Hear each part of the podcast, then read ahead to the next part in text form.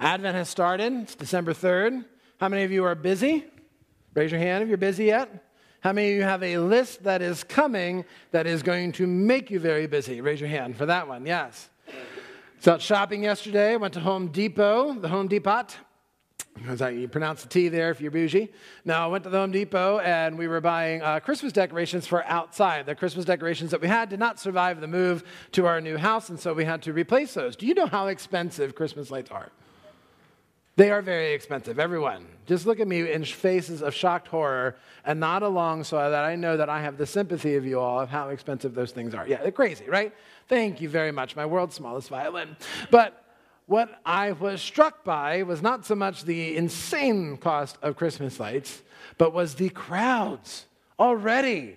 Home Depot was full of people. I'm like, what is everyone doing? Home decor? No, they're all decorating their homes with Christmas lights. Exactly. And then I drove by Target. Nope, don't, don't, don't, don't go in there. The Target's all full of all full of folks there.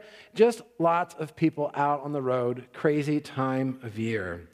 This is the time of year where we as a people do a great job at keeping busy, and even us as a church. And maybe I need to repent because we just went through all the announcements of all the things that can happen this Advent season right here at this church. And of course, our hope our desire for that is that you take a part of that, those events, wherever you can, just to enrich in your Advent time, to grow closer to Christ. All those things are pointing us back to the Lord. Amen. But at the end of the day, it's just another thing to add to the to do list for some of, some of, for all of us, really. And so, what do we do then? What's the solution? Do we stop events? Do we not go shopping? Do we not make lists of things to do? Do we not decorate? Do we not have events as a church? It all seems very weird and probably too drastic to do all those things because all those things, you know, they're fun. And Christmas is a fun time of year. And there is uh, an air of, of, of special adoration that is permeating through the season because of all the lights and the festivities. But and God can use those things to bring us closer to Him. So I don't think a full cessation of all those things, period, the end, is the answer. But maybe we definitely need to rethink and reprioritize our rhythms. What I mean by rhythms, our actions in life, our daily life of things that we do. And during the Advent season, I think this is a good time to really have this conversation. Advent, we want to go over the gift of rest. And the tagline is experiencing Sabbath through Advent. I want to refocus, I want to reclaim, demystify this word Sabbath, an ancient practice that is a commandment, by the way, it's in the commandments, an ancient practice that has kind of gone to the wayside a little bit in terms of what people think and understand it. A lot of people have a misunderstanding of Sabbath. They think this is where you go into your home for a day, you don't drive, you don't turn on TV, you take your Bible and you meditate and hit it across. I don't know what it is. You know, you do, you just don't, you just don't do anything. And I don't think that's quite exactly what what is intended here in Sabbath, and definitely not what, what I think would bring us to a deeper understanding of hope, peace, joy, and love, the things that we are talking about this Advent season.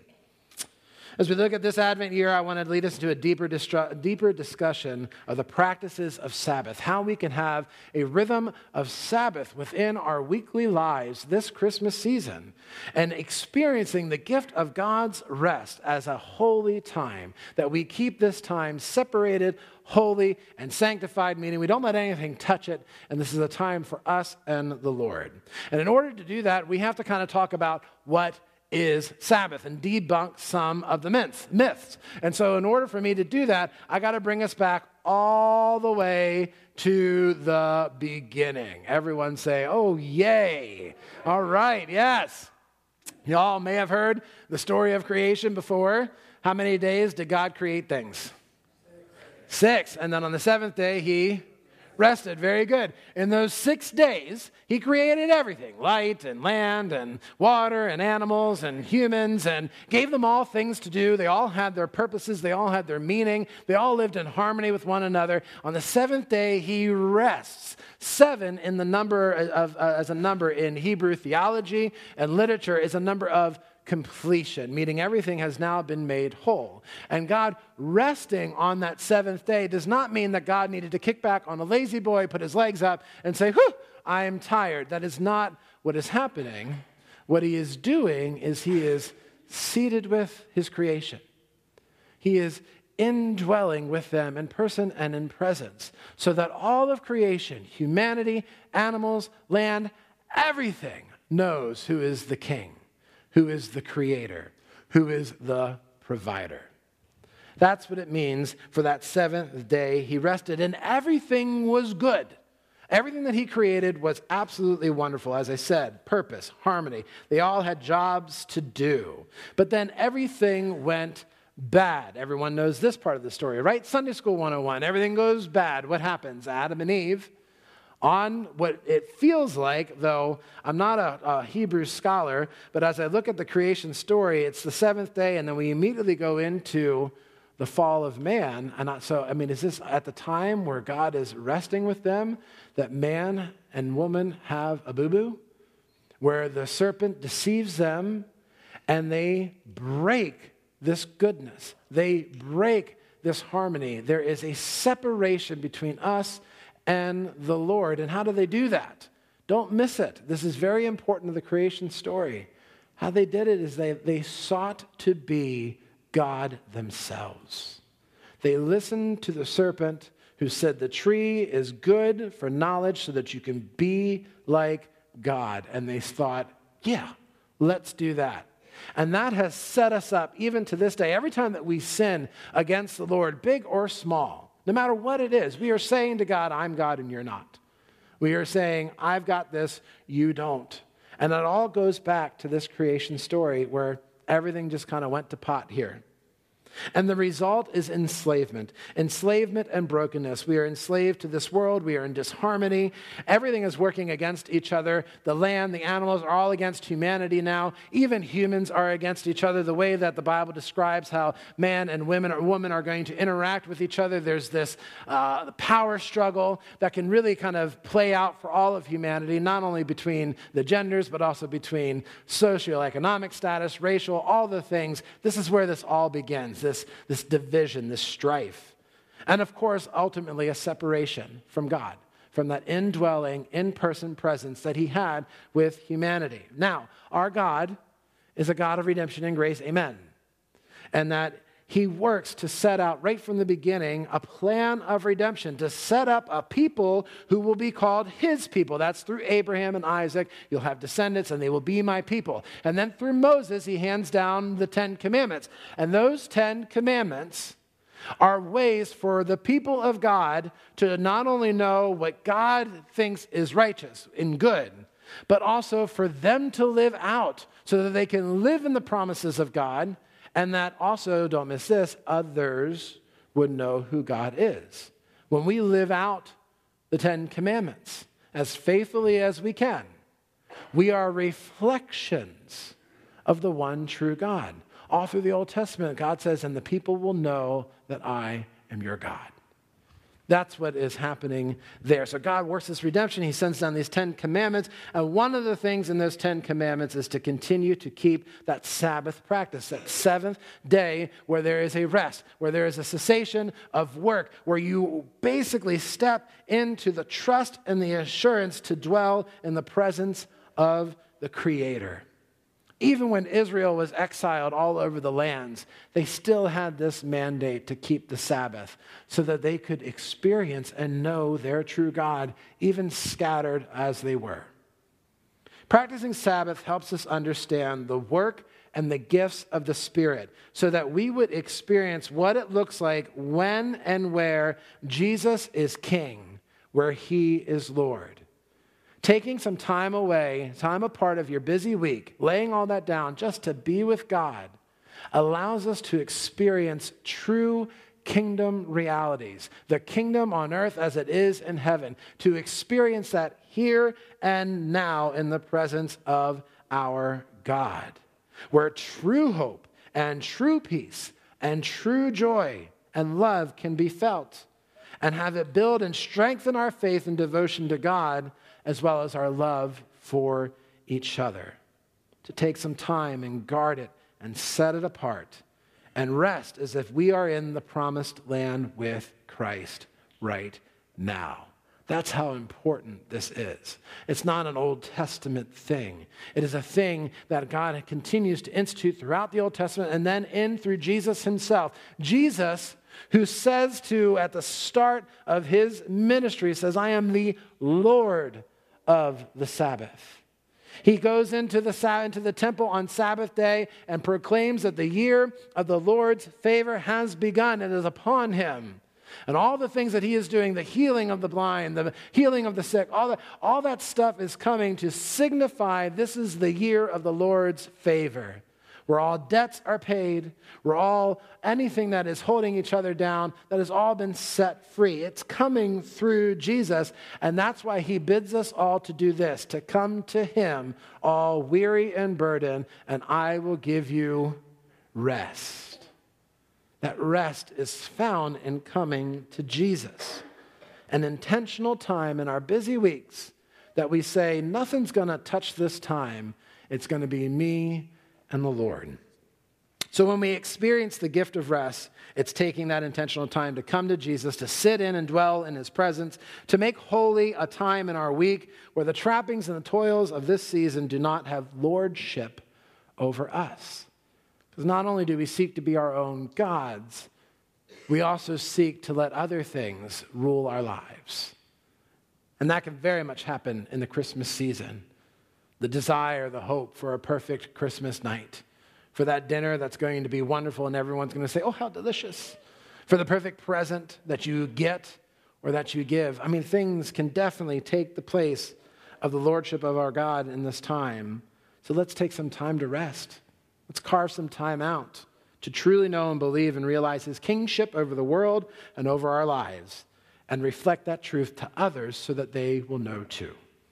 Today, Alex and Elise lit the candle of hope for the first Sunday of Advent. And the questions that I want us to consider as we dive into our series this, this morning is how can we be better reflections of true biblical hope? true biblical hope? And what are some ways to practice Sabbath rest in order to experience that true biblical hope? You all ready for this? You excited? See excited faces? Let's dive in. Let's dive in.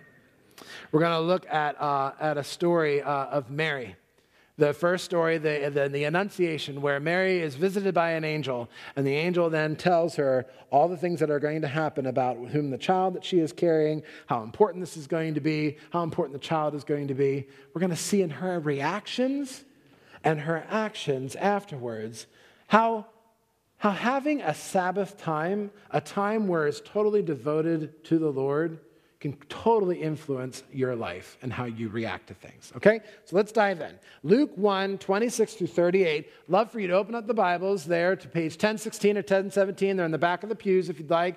Open up your phone or your own. We're going to look here at Luke chapter 1, verses 26 through 38. Here's the story of what happened to Mary. Verse 26 In the sixth month, the angel Gabriel was sent from God to a city of Galilee named Nazareth, to a virgin betrothed to a man whose name was Joseph of the house of David. And the virgin's name was Mary. And he came to her and said, Greetings, O favored one. If you have your own Bibles, I'd have you circle O favored. If you've been here before, we've talked about this a little bit before. That O favored means God has bestowed. He has chosen Mary, and she is a recipient and a willing recipient of all the things uh, uh, that He has of grace. She is ready and willing by God's selection and choosing to receive this grace and to do what He is calling her to do. Greetings, a favored one. The Lord is with you. But she was greatly troubled at the saying and tried to discern what the greeting might be. And that greatly troubling is not a, a, a, lapse of faith or doubt from Mary here. That, that time of troubling here is because there's an angel standing in front of her and talking to her, and that's rather troubling sometimes. And so she's like, okay, what does all this mean? And behold, he says, You will conceive in your womb and bear a son, and you shall call his name Jesus. He will be great and will be called the Son of the Most High, and the Lord God will give to him the throne of his father David. And he will reign over the house of Jacob forever. Of his kingdom there will be no end. And Mary said to the angel, How will this be? Circle will. How will this be since I'm a virgin? And the angel answered her, The Holy Spirit will come upon you, and the power of the Most High will overshadow you. Therefore, the child to be born will be called Holy, the Son of God. And behold, your relative Elizabeth, in her old age, has also conceived a son. And this is the sixth month with her who is called barren. For nothing will be impossible with God. And Mary said, Behold, I am the servant of the Lord. Let it be to me according to your word. And the angel departed from her. This is the word of the Lord. Thanks be to God. Look at how Mary reacts to the creation activity of God. And we're going to see in her, just in her movements, some lessons for us that we can take when we try to set out to have some Sabbath rest with God. Mary's not practicing Sabbath right now, okay? But, but, she is going to be holding the very presence, the very person of the Lord Jesus Christ. She is a walking example of Sabbath. And we're going to see in her reactions things that we can take and do when we set aside some time to be in the presence and in the person of Jesus Christ. Look at the fir- look at the thing that she says down in verse 38. This her statement here completely describes her posture in receiving and responding to the lordship of God. She says, "I am the servant of the Lord." And that word servant is a Greek word that means slave. So the English kind of reduces it down just a little bit. Servant's nice, it's a nice word, and servant, you can be a good, trusty servant. But the Greek word here is doula, which means slave, a female slave. And the understanding with this word is that it signifies total belonging and submission. And it's an active, a total active longing and submission to the lordship of God. Mary is rightly choosing to loosen the slavery to sin that the brokenness of the Garden of Eden has brought upon us. We enslave ourselves to idols. She's loosening those things, loosening that in the world, and submitting herself now to the slavery of the Lord as an active servant. And I think that she does this out of pure hope and expectation. Today is the Sunday of hope. What true biblical hope means. Now, don't miss this. So, true biblical hope means is that we are assured that God is going to do what he says he is going to do, as if it's already happened or it's going to happen at some point in the near future. There's no room for, oh, it might happen, maybe if he has time. Uh, you know, there's none of that. It is a true assurance that God is going to do what he is going to do. That candle, that candle of hope, signifies an end to the time when the Old Testament ends and the New Testament begins, that span, those centuries of time where the people were just lost in darkness. And the one thing that they held on to was the hope of their prophets that a Messiah would come and an expectation that he would arrive. Mary's response, I am a servant of the Lord, I think comes out of her true understanding of kingdom biblical hope. Notice before she asked the angel of, of what was going to, notice what she asked of the angel. She says to the, to the angel Gabriel, How will it be done? And I had you circle the word will.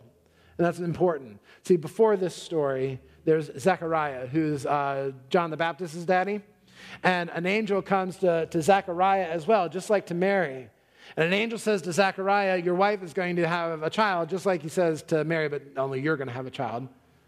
And Zechariah's response to the angel is all about um, this, is, this can't happen. There's no way. I'm old. My wife is barren. This, how is this going to happen? And the focus of his question is all on his own abilities of what he can or cannot do. Remember, lordship. He's, he's in the power seat here. This can't happen. God can't do that. Mary's question is different. She says, How will this be? How will this happen? In a full hope and expectation that it's going to happen. She just doesn't quite know how, that's, how the dots are going to get connected here. It's a very, very powerful statement. Mary's posture demonstrates a different heart, a heart that we can have if we would just take some time in our busy weeks to really sit and dwell with the Lord. There is true hope here, and that God will see it through. And she gets this most likely from the Spirit of the Lord resting upon her, has to be, and understanding what it truly means to be favored by God. Don't ever forget, my friends, you too are favored by God, recipients of God's grace. Let's not forget that. And let it empower our actions, our reactions, our desire to be with Him. Let it be to me according to your word, is the second thing that she says in that phrase. Let it be to me according to your word. Let it be done in me. This is a Sabbath keeping posture that all of us can follow, my friends. Let God's word be true and faithful in my life. It's a reaction of trust and truly sitting with and in the truth of God's word, no matter the consequences. Mary says, Let it be done to me. She is a unwed woman probably teenager at the time. And she is going to boldly step into this situation where major ridicule is going to befall her the whispers, the gossip, the things that are going to happen. Let it be to me according to your word. Look at that posture of truth and of trust. She's experiencing true kingdom hope because of her guiding presence with the Lord. We can experience that same thing to let the craziness of the world fall silent just for some time and experience the word of the Lord. And maybe boldly, just maybe, we would say, Oh God, let it be done to me according to your word. The whole story here of Mary's Annunciation, as they call it, is very, very powerful. It's very powerful. And that's why I attach it to this whole idea of Sabbath keeping, too, is because here in this story, we need to see the signaling of a new creation that's coming through Jesus, where God is now undoing, beginning to undo the effects of Eden. Just as Eve disobeyed, Mary obeys. You need to see the parallel between the two. Mary is undoing the things that have happened that have happened with, on the course of, of Eve's disobedience and Adam's. And then Jesus coming through Mary is the new Adam, the perfect human who can now undo the things that Adam has done, loosen and break the chains of that slavery to the world. And then look at the uh, Holy Spirit. The Holy Spirit's present too, has it overshadows Mary, is the same idea of the Holy Spirit hovering over the void of the earth before God utters, Let there be light. And there's no, there's no coincidence that it's let there be light and that the new, all the New Testament gospel writers refer to Jesus as the light. The light, bright light shone around the shepherds. Light has come into this world from the Gospel of John. Jesus, in Christ's coming, we have a new creation where the truest effects of Sabbath can and must be realized. This is the year of Jubilee, where all debts are forgiven equal playing field for everyone, land receive its rest from all the toils and troubles, and we can know truly who the Lord is. And we can realize this now because of Christ. We can go to him at any time. It does not have to be confined to a Saturday. At any time, you can go to him and practice this, this Sabbath rest, where you carve it out and say, This intentional time is going to be for the Lord. Carrie and I have tried, and we are still trying. And we're not perfect at this. Our Sabbath rest is Thursday night from 6 on to Friday at 6. And we started off as best as we can with a prayer with the kids so that they understand what it is that we are doing. We try to not have any uh, ministry work, no offense to you all, but of course, sometimes that doesn't happen and you have, you have to boldly step in. But we try to keep those things separated and off so that we can remember why it is we're in these positions, why we have children, why we want to order our lives after the lordship of Christ. If everything is so busy and so scheduled and so stacked upon each other, we can't do it. We can't take this time. We're subjecting our, our hearts and our lives to the enslavement of worldly things. And therefore, cannot rely on the power of God alone. We become like Zechariah and look at our own capabilities and either get frustrated when we don't match up or try to usurp God and just batter our way through life. And it doesn't work either way. We can realize this Sabbath time now. We can realize the posture of Mary of let it be done to me according to your word. So, how does Mary's reactions influence now her heart as she goes on? She shows us this great posture of receiving, this great posture of submission and obedience, and this great posture of ex- hopeful expectations. Let it be done, oh God. Let it be done to me. So then, how does this show up now as she goes about her life?